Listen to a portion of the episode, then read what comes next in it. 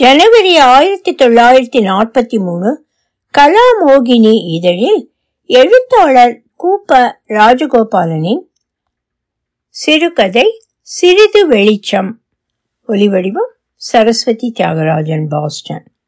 அப்பா, அவன் துன்பம் தீர்ந்தது என்று ஒரு சமயம் தோன்றுகிறது. ஐயோ, தெரிந்தே அவளை சாவுக்கிரையாக விட்டுவிட்டு வந்தேனே என்று ஒரு சமயம் நெஞ்சம் துடிக்கிறது. நான் என்ன செய்ய முடிந்தது? அவள் இடமே கொடுக்கவில்லையே. அந்த வீட்டிலிருந்து வெளியே வந்த பிறகு எவ்வளவோ தடவைகள் அங்கே போயும் அவளை பார்க்க முடியவில்லை. நேற்று போனேன். அவள் மாரடைப்பால் இறந்து போய்விட்டாளாம். மாரடைப்பா? அந்த மார்பில் இன்னும் என்னென்ன ரகசியங்கள் மூண்டு அதை அடைந்து விட்டனவோ? அன்றிரவு சிலவற்றைத்தான் வெளியேற்றினாள் போல் இருக்கிறது. போதும், சிறிது வெளிச்சம் போதும், இனிமேல் திறந்து சொல்ல முடியாது என்றால் கடைசியாக திறந்து சொன்னதே என் உள்ளத்தில் விழுந்து விடாத வேதனையாகி விட்டது. அது தெரிந்துதான் அவள் நிறுத்தி கொண்டாள். ஆமாம், இனிமேல் என்ன சொல்லுகிறேனோ? அவள் இட்ட தடை அவளுடன் நீங்கிவிட்டது. நான் சென்னையில் சென்ற வருஷம் ஒரு வீட்டு ரேடி உள்ளில் குடியிருந்தேன். உள்ளே ஒரே ஒரு குடித்தனம், புருஷன் பெண் சாதி. உலகத்தில் சொல்லிக் கொள்கிறபடி புருஷனுக்கு எங்கோ ஒரு பேங்கில் வேலை. பகல் முழுவதும் வீட்டில் இருக்க மாட்டான். இரவில் வீட்டில் இருப்பதாக பெயர். சாப்பிட்டு விட்டு வெளியே போவான். இரவு இரண்டு மணிக்கு வந்து கதவை தட்டுவான். அந்த வீட்டில் நான் தனியாக இருப்பது எனக்கே சங்கடமாக இருந்தது. நான் எழுத்தாளன், இரவும் பகலும் வீட்டிலேயே இருப்பவன். காலையிலும் மாலையிலும் தான் சிறிது நேரம் வெளியே போவேன். அந்த மனிதன் முந்திக் கொண்டு விட்டான். சார், நீங்கள் இங்கே தனியே இருக்கிறோமே என்று சங்கோசப்பட வேண்டாம். நான் சந்தேகப்படும் பேர் வழி அல்ல. நீங்களும் உங்கள் ஜோலியோ நீங்களோ என்று இருக்கிறீர்கள். மனுஷியால் தன்மையை அறிய எவ்வளவு நேரமாகும்? உங்களை போன்ற ஆசாமி வீட்டில் இருப்பது நான் சதா வெளியே போவதற்கு சௌகரியமாக இருக்கிறது. உங்களைப் போல என்று சொல்ல என்னிடம் எண்ணத்தை கண்டான். அவள் சாவித்திரி என் கண்களில் படுவதே இல்லை. நானும் சாதாரணமாக பெண்கள் முகத்தை தைரியமாக கண்ணெடுத்து பார்க்கும் தன்மை இல்லாதவன். எனவே எனக்கு அவள் குரல் மட்டும்தான் சிறிது காலம் பரிச்சயமாகி இருந்தது. அவன் அவன் பெயர் கோபாலையர். ஆபீஸுக்கு போகும் முன்பே நான் முற்றத்தில் இருந்த குழாயை உபயோகித்து கொண்டு விடுவேன். பிறகு அந்த பக்கமே போக மாட்டேன். அவன் வெளியே போனதும் அவள் ரேழி கதவை தாளிட்டு கொண்டு விடுவாள். சாவித்திரி யாருடனும் வம்பு பேசுவதில்லை, வெளியே வருவதே இல்லை. இப்படி ஒரு வாரம் ஆயிற்று. இரவு இரண்டு மணிக்கு அவன் வந்து கதவை தட்டுவதும் சாவித்திரி எழுந்து போய் கதவை திறப்பதும் பிறகு கதவை தாளிட்டு கொண்டு அவள் அவனுடன் உள்ளே போவதும் எனக்கு அரை தூக்கத்தில் கேட்கும். ஒரு நாள் அவன் வந்து கதவை தட்டிய போது அவள் அயர்ந்து தூங்கி போய்விட்டாள் போல் இருக்கிறது. நாலந்து தடவை கதவை தட்டிவிட்டான். நான் எழுந்து போய் கதவை திறந்தேன். ஓ, நீங்களா திறந்தீர்கள்? மன்னிக்க வேண்டும் என்று என்னிடம் சொல்லிவிட்டு அவன் உள்ளே போனான். நான் என் அறையில் போய் படுத்து கதவை தாளிட்டு கொண்டேன். உள்ளே போனவன் தூங்கிக் கொண்டிருந்த மனைவியை என்ன செய்தானோ தெரியவில்லை. பிறகு தெரிந்தது, உதைத்தான் காலால். அவள் வாரி சுருட்டி கொண்டு எழுந்து, ரொம்ப நாழி தட்டினீர்களா? மத்தியானமெல்லாம் தலைவலி, உடம்பு தெரியாமல் என்று அவள் மெதுவாக பயந்து சொன்னது என் காதில் பட்டது. உடம்பு தெரியுமா உனக்கு? உடம்பு தெரிய சொல்கிறேன் என்று சொல்லிக்கொண்டு அடித்தான். அவளை அடித்தது என் காதில் விழுந்தது. எனக்கு என்ன செய்வதென்று தெரியவில்லை. புருஷன் பெண் ஜாதி கலகத்தில் பிற மனிதன் தலையிடக்கூடாது என்று கடைசியாக சும்மா இருந்து விட்டேன். பிறகு இரவு முழுவதும் மூச்சு பேச்சு இல்லை. ஆனால் அவள் தூங்கவே இல்லை என்பது எனக்கு தெரிந்தது. ஏனென்றால் நானும் தூங்கவில்லை.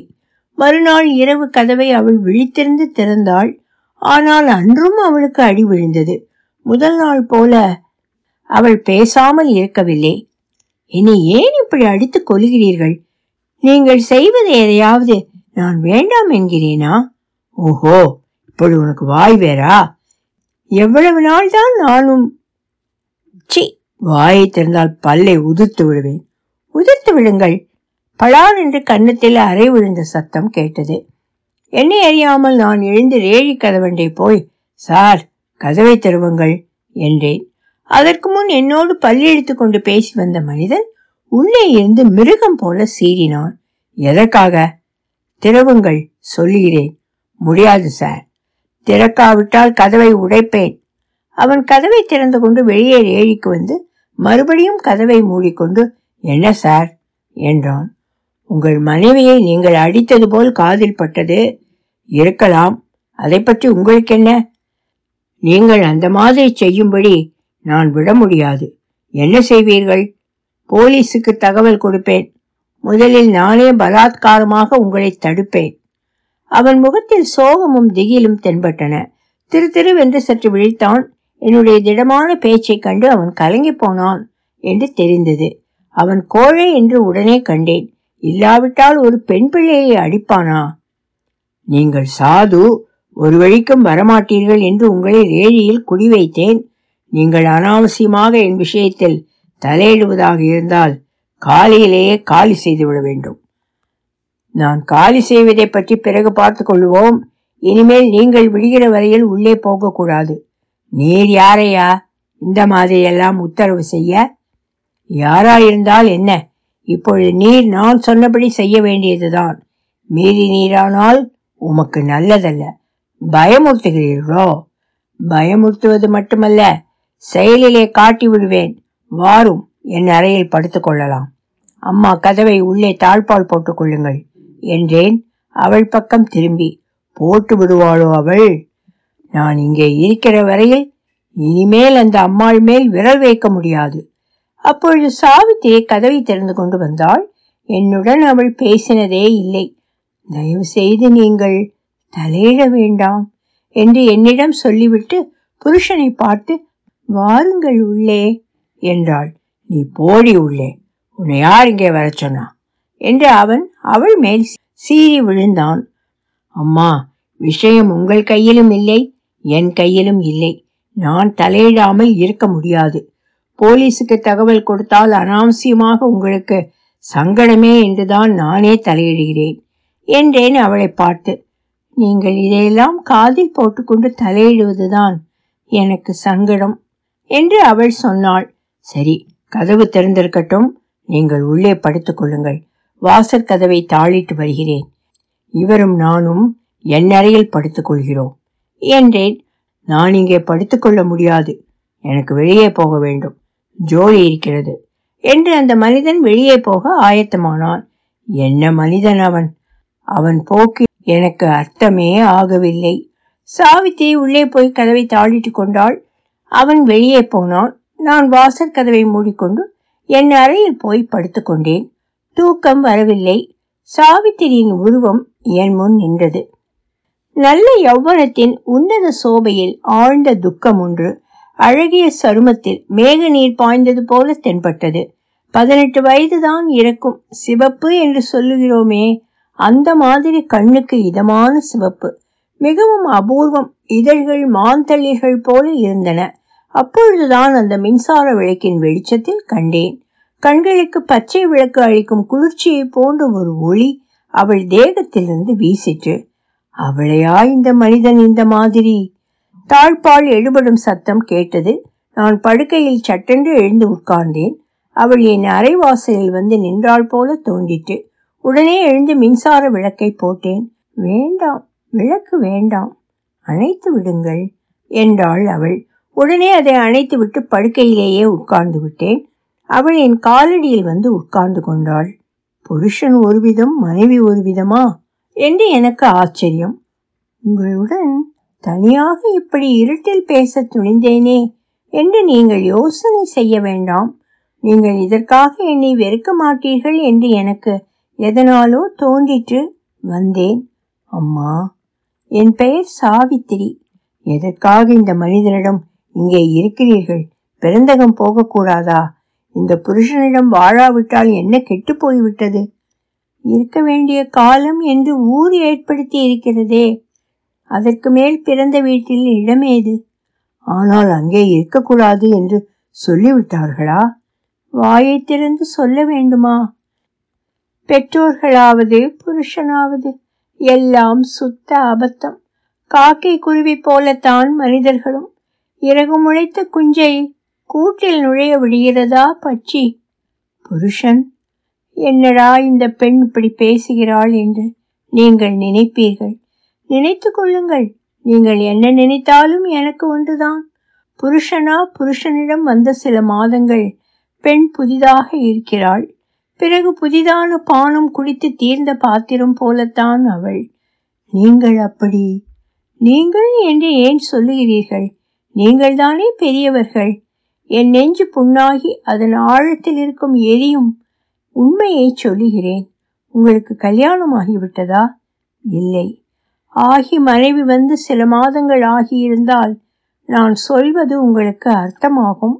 வாசற்புறம் கேட்காதபடி சற்று மெல்லிய குரலில்தான் பேசினாள். ஆனால் அந்த பேச்சிலிருந்து துடிப்பும் வேதனையும் தாங்க முடியாதவையாக இருந்தன.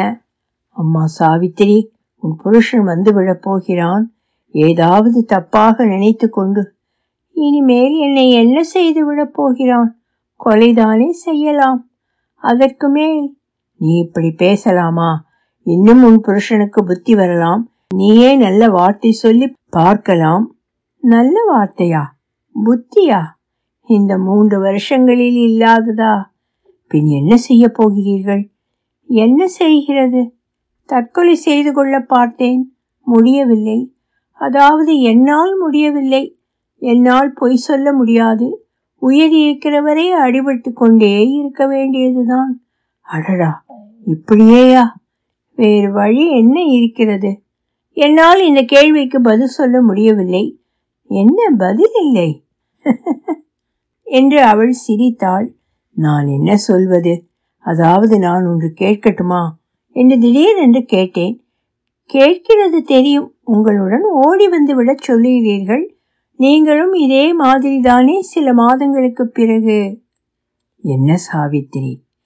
அதாவது ஒருவேளை நீங்கள் அடித்து கொள்ளாமல் இருப்பீர்கள்.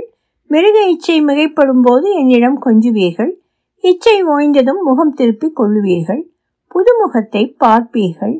நீ இவ்வளவு பட்டவர்த்தனமாக பேசும் பொழுது நானும் பேசலாமா? தாராளமாக. என்னை கவர்ந்து வைத்து கொள்ளும் சக்தி உன்னிடமல்லவா இருக்கிறது. அதெல்லாம் சுத்த கதை. அதை இங்கே இப்பொழுது புகவிடாதீர்கள். வெட்கமற்ற உண்மையை நான் கொட்டுகிறேன். நீங்கள் எதையோ சொல்லுகிறீர்களே. எந்த அழகும் நீடித்து மனிதனுக்கு திருப்தி கொடுக்காது. நீ எப்படி அந்த மாதிரி பொதுப்படையாக தீர்மானிக்கலாம்? எப்படியா? என் புருஷனை போல் என்னிடம் பல்லை காட்டின மனிதன் இருக்க மாட்டான். நான் குரூபி அல்ல, கிழவி அல்ல, நோய் கொண்டவள் அல்ல. இதையும் சொல்லுகிறேன். மிருக இச்சைக்கு பதில் சொல்லாதவளும் அல்ல. போதுமா சாவித்திரி? உன் உள்ளத்தில் ஏற்பட்ட சோகத்தால் நீ இப்படி பேசுகிறாய். என்றாவது நீ சுகம் என்றதை ருசி பார்த்திருக்கிறாயா? எது சுகம்? நகைகள் போட்டுக்கொள்வதா? நான் போடாத நகை கிடையாது. என் தகப்பனார் நாகப்பட்டினத்தில் பெரிய வக்கீல், பணக்காரர். புடவை ரவிக்கை நான் அணியாத தினசு கிடையாது. சாப்பாடா? அது எனக்கு பிடிக்காது. வேறென்ன பாக்கி? சரீர சுகம் நான் ஒரு நாளும் அடையவில்லை இதுவரையில். அதாவது என் புருஷன் என்னை அனுபவித்து குலைத்திருக்கிறான். நான் சுகம் என்பதை காணவில்லை. பின் எதைத்தான் சுகம் என்கிறாய்? நான் உள்ளத்தை திறந்து பேசுவதற்கும் கூட ஒரு எல்லை இல்லையா? இதற்கு மேலுமா என்னை சொல்ல சொல்லுகிறீர்கள்? உன் புருஷன் ஏன்? என் புருஷனுக்கு என் சரீரம் சலித்து போய்விட்டது. வேறு பெண்ணை தேடிக்கொண்டு விட்டான் விலை கொடுத்து. சாவித்திரி, தைரியமாக ஒன்று செய்யலாமே. நான் எதையும் செய்வேன், ஆனால் உபயோகம் இல்லை. சிறிது காலம் உங்களை திருப்தி செய்யலாம், அவ்வளவுதான். உன்னை திருப்தி செய்ய நான் முயற்சி செய்து பார்க்கிறேனே. வீணாக உங்களையே நீங்கள் ஏமாற்றிக் கொள்ளாதீர்கள். என் ரூபத்தை கண்டு நீங்கள் மயங்கிவிட்டீர்கள். உங்கள் இச்சை பூர்த்தியாவதற்காக என்னை திருப்தி செய்வதாக சொல்லுகிறீர்கள். எது சொன்னாலும் ஒன்றுமே சொல்ல வேண்டாம். இனிமேல் விளக்கை போடுங்கள். நான் எழுந்து விளக்கை போட்டேன். நான் போய் படுத்துக்கொள்ளட்டுமா? தூக்கம் வருகிறதா? தூக்கமா? இப்பொழுது இல்லை, பின் சற்றுதான் இரேன். உங்கள் தூக்கமும் கெடவா? சாவித்திரி, ஒன்றும் சொல்லாதீர்கள்.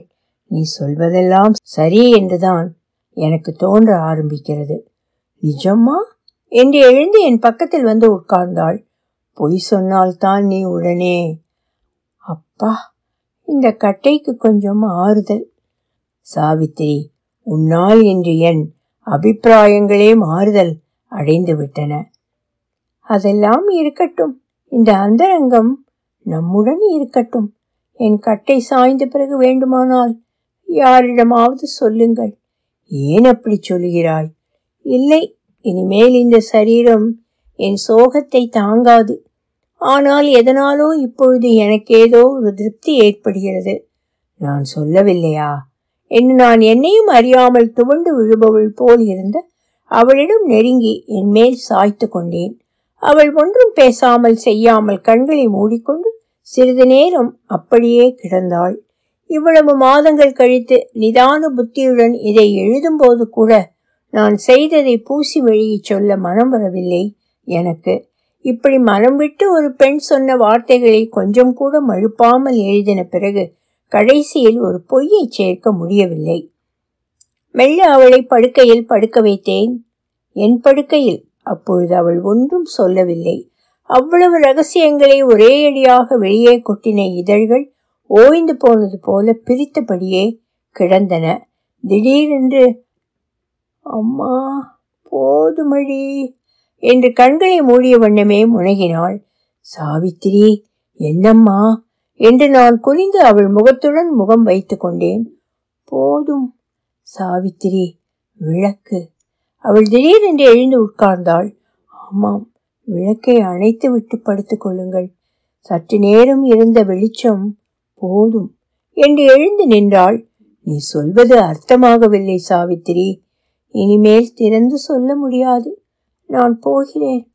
நாளைக்கு வேறு ஜாகை பார்த்து கொள்ளுங்கள்.